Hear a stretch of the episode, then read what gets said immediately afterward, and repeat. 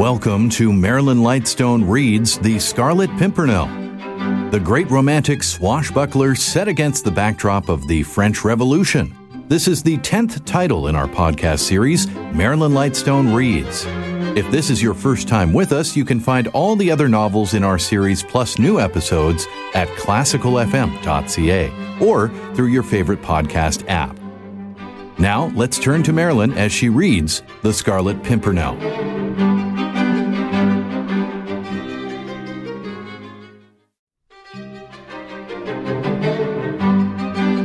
Welcome to Marilyn Lightstone Reads The Scarlet Pimpernel, the great romantic swashbuckler set against the backdrop of the French Revolution. This is the 10th title in our podcast series, Marilyn Lightstone Reads. If this is your first time with us, you can find all the other novels in our series plus new episodes at classicalfm.ca or through your favorite podcast app. Now, let's turn to Marilyn as she reads The Scarlet Pimpernel. Chapter 3 The Refugees.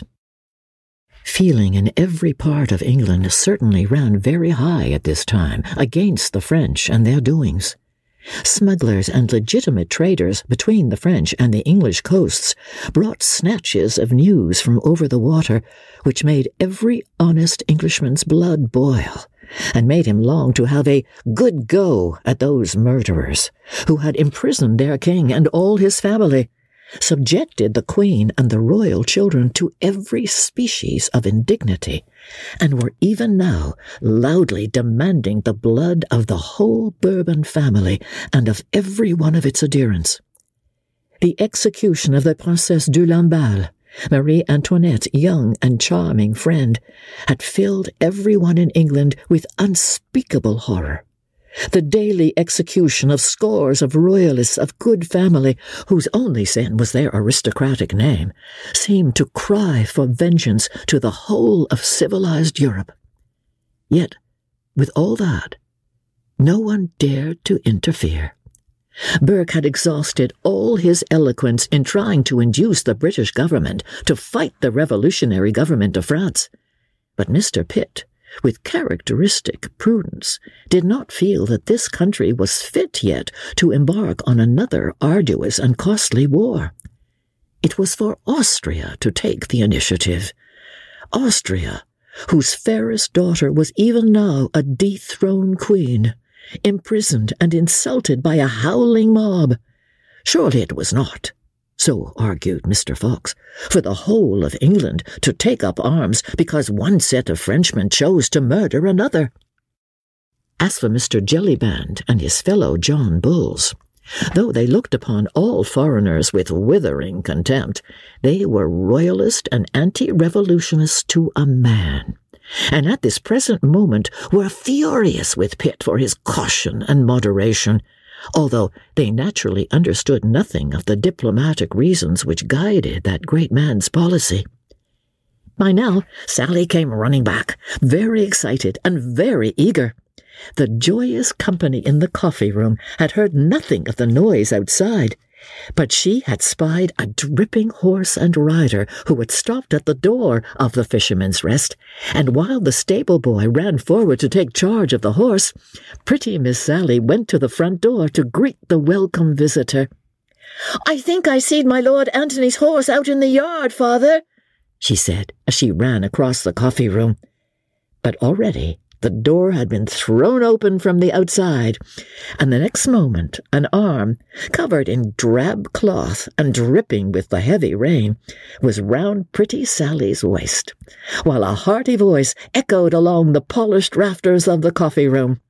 Ay, and bless your brown eyes for being so sharp, my pretty Sally, said the man who had just entered whilst worthy Mr. Jellyband came bustling forward, eager, alert, and fussy, as became the advent of one of the most favoured guests of his hostel.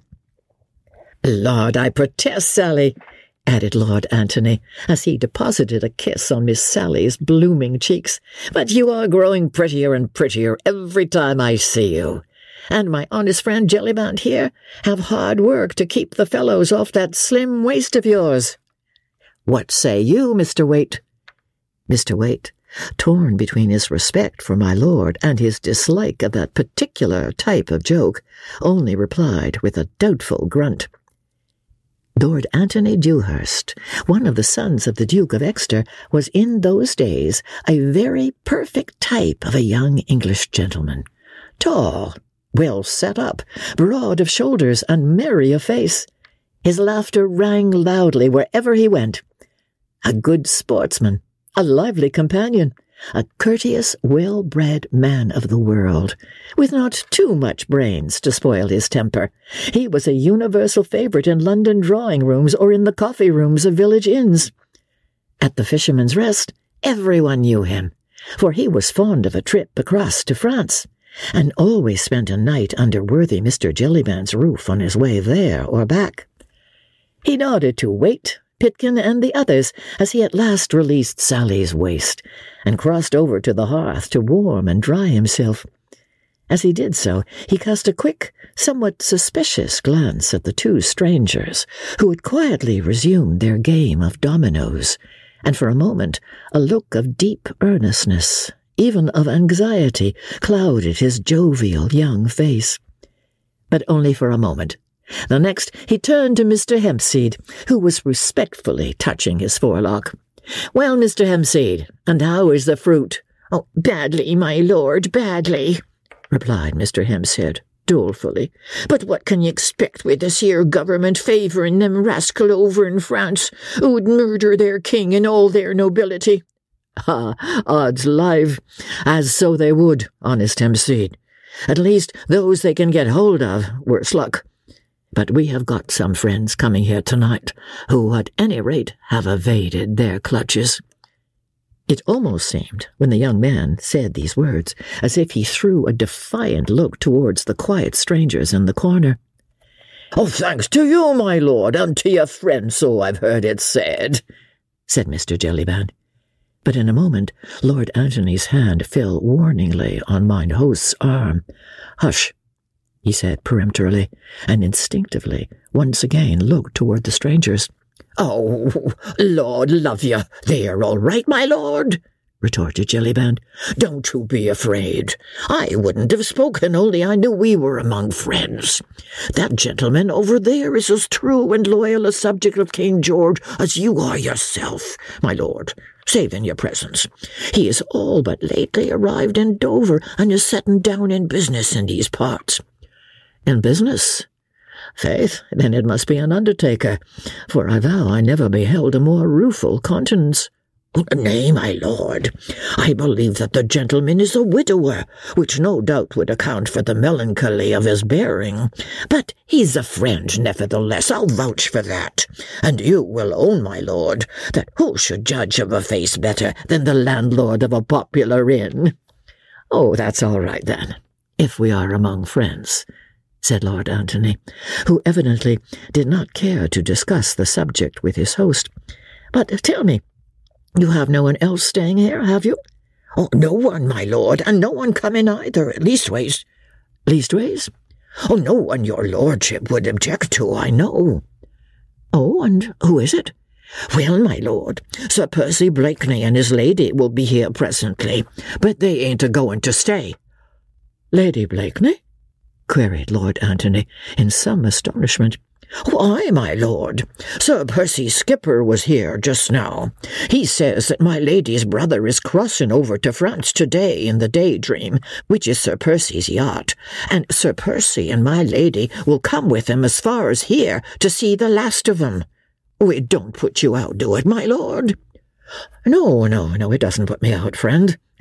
Nothing will put me out, unless that supper is not the very best which Miss Sally can cook, and which has ever been served in the Fisherman's Rest.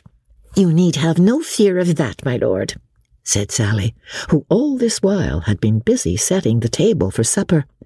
And very gay and inviting it looked, with a large bunch of brilliantly coloured dahlias in the centre, and the bright pewter goblets and blue china about. How many shall I lay for, my lord? Five places, pretty Sally. But let the supper be enough for ten at least. Our friends will be tired, and I hope hungry. As for me, I vow I could demolish a baron of beef tonight.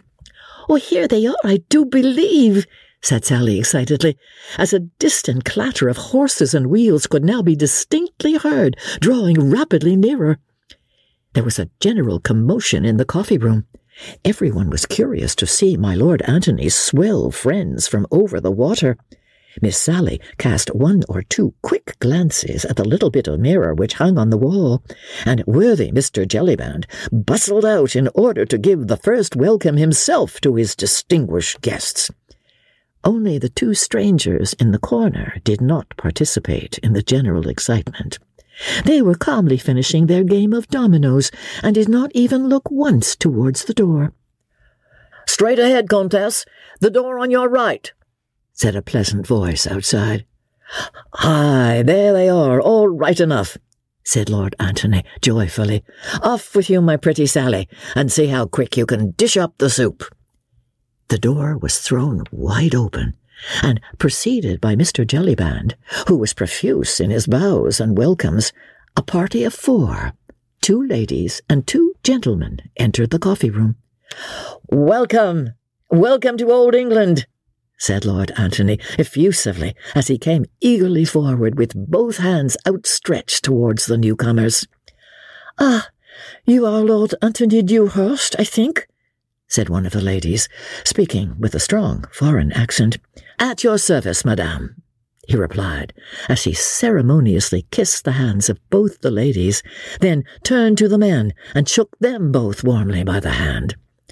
Sally was already helping the ladies to take off their travelling cloaks, and both turned with a shiver towards the brightly blazing hearth.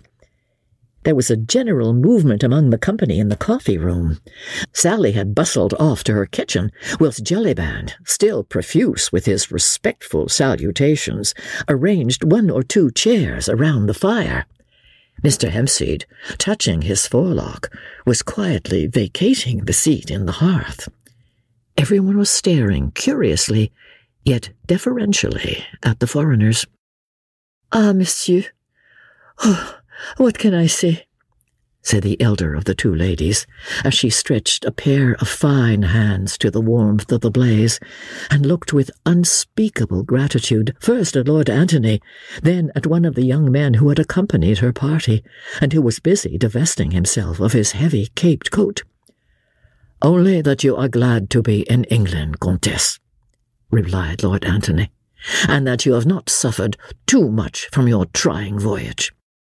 Indeed, indeed, we are glad to be in England, she said, while her eyes filled with tears, and we have already forgotten all that we have suffered.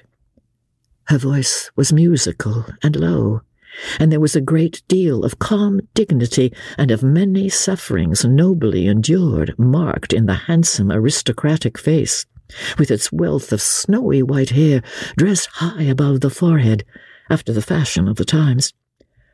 I hope my friend Sir Andrew Ffoulkes provided an entertaining travelling companion, madame? Ah, indeed, Sir Andrew was kindness itself. How could my children and I ever show enough gratitude to you all, monsieur? Her companion, a dainty, girlish figure, childlike and pathetic in its look of fatigue and of sorrow, had said nothing as yet. But her eyes, large, brown, and full of tears, looked up from the fire and sought those of Sir Andrew Ffoulkes, who had drawn near to the hearth and to her. Then, as they met his, which were fixed with unconcealed admiration upon the sweet face before him, a thought of warmer colour rushed up to her pale cheeks. So, this is England, she said, as she looked round with childlike curiosity at the great hearth, the oak rafters, and the yokels with their elaborate smocks and jovial, rubicund British countenances. A bit of it, mademoiselle, replied Sir Andrew, smiling but all of it at your service. The young girl blushed again, but this time a bright smile, fleet and sweet, illumined her dainty face. She said nothing, and Sir Andrew too was silent, yet those two young people understood one another, as young people have a way of doing all the world over, and have done since the world began. But, I say, supper! Here broke in Lord Antony's jovial voice. Supper, honest Jellyband! Where is that pretty wench of yours and the dish of soup? Oh, zooks, man! While you stand there gaping at the ladies, they will faint with hunger. One moment, one moment, my lord, said Jellyband, as he threw open the door that led to the kitchen and shouted lustily, Sally! hey, Sally there, are you ready, my girl? Sally was ready, and the next moment she appeared in the doorway, carrying a gigantic tureen from which rose a cloud of steam and an abundance of savoury odour. Odds life, supper at last, said Lord Antony merrily, as he gallantly offered his arm to the Comtesse. May I have the honour? he added ceremoniously as he led her towards the supper table. There was a general bustle in the coffee room. Mr. Hempseed and most of the yokels and fisher folk had gone to make way for the quality and to finish smoking their pipes elsewhere. Only the two strangers stayed on, quietly and unconcernedly playing their game of dominoes and sipping their wine, whilst at another table, Harry Waite, who was fast losing his temper, watched pretty Sally bustling around the table. She looked a very dainty picture of English rural life, and no wonder that the susceptible young Frenchman could scarce take his eyes off her pretty face. The Vicomte de Tournay was scarce nineteen, a beardless boy, on whom terrible tragedies which were being enacted in his own country had made but little impression. He was elegantly and even foppishly dressed, and once safely landed in England, he was evidently ready to forget the horrors of the Revolution in the delights of English life. Pardi, if this is England, he said, as he continued to ogle Sally with marked satisfaction, I am of it satisfied. It would be impossible at this point to record the exact exclamation which escaped through Mr. Harry Waite's clenched teeth. Only respect for the quality, and notably for my Lord Antony, kept his marked disapproval of the young foreigner in check. Nay, but this is England, you abandoned young reprobate, interposed Lord Antony with a laugh, and do not, I pray, bring your loose foreign ways into this most moral country. Lord Antony had already sat down at the head of the table with the Comtesse on his right. Jellyband was bustling around, filling glasses and putting chairs straight. Sally waited, ready to hand round the soup. Mr. Harry Waite's friends had at last succeeded in taking him out of the room, for his temper was growing more and more violent under the Vicomte's obvious admiration for Sally. Suzanne, came in stern, commanding accents from the rigid Comtesse. Suzanne blushed again. She had lost count of time and of place while she had stood beside the fire, allowing the handsome young Englishman's eyes to dwell upon her sweet face, and his hand, as if unconsciously, to rest upon hers. Her mother's voice brought her back to reality once more, and with a submissive, Oui, Mamma, she took her place at the supper table. Thanks for listening to Marilyn Lightstone Reads The Scarlet Pimpernel. This episode was produced by Justin Eacock, executive producer Moses Znaimer. This is the latest book in our podcast series, Marilyn Lightstone Reads. Other selections include Vanity Fair, Showboat, Anne of Green Gables, The Age of Innocence, Pride and Prejudice, and The Woman in White. You can also help support this podcast by recommending it to your friends and leaving a five star review in your preferred podcast store. And while you're there, look for a variety of other quality podcasts proudly presented by the Zoomer Podcast Network.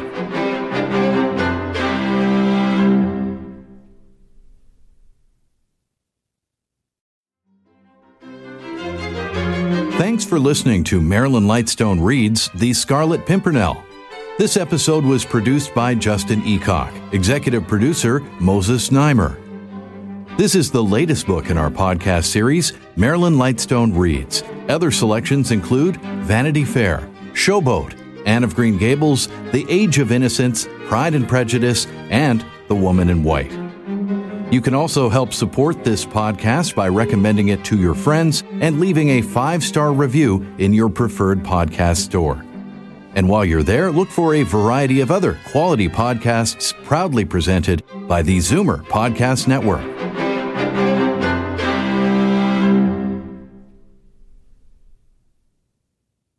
This podcast is proudly produced and presented by the Zoomer Podcast Network, home of great podcasts like Marilyn Lightstone Reads, Idea City on the Air, and The Garden Show.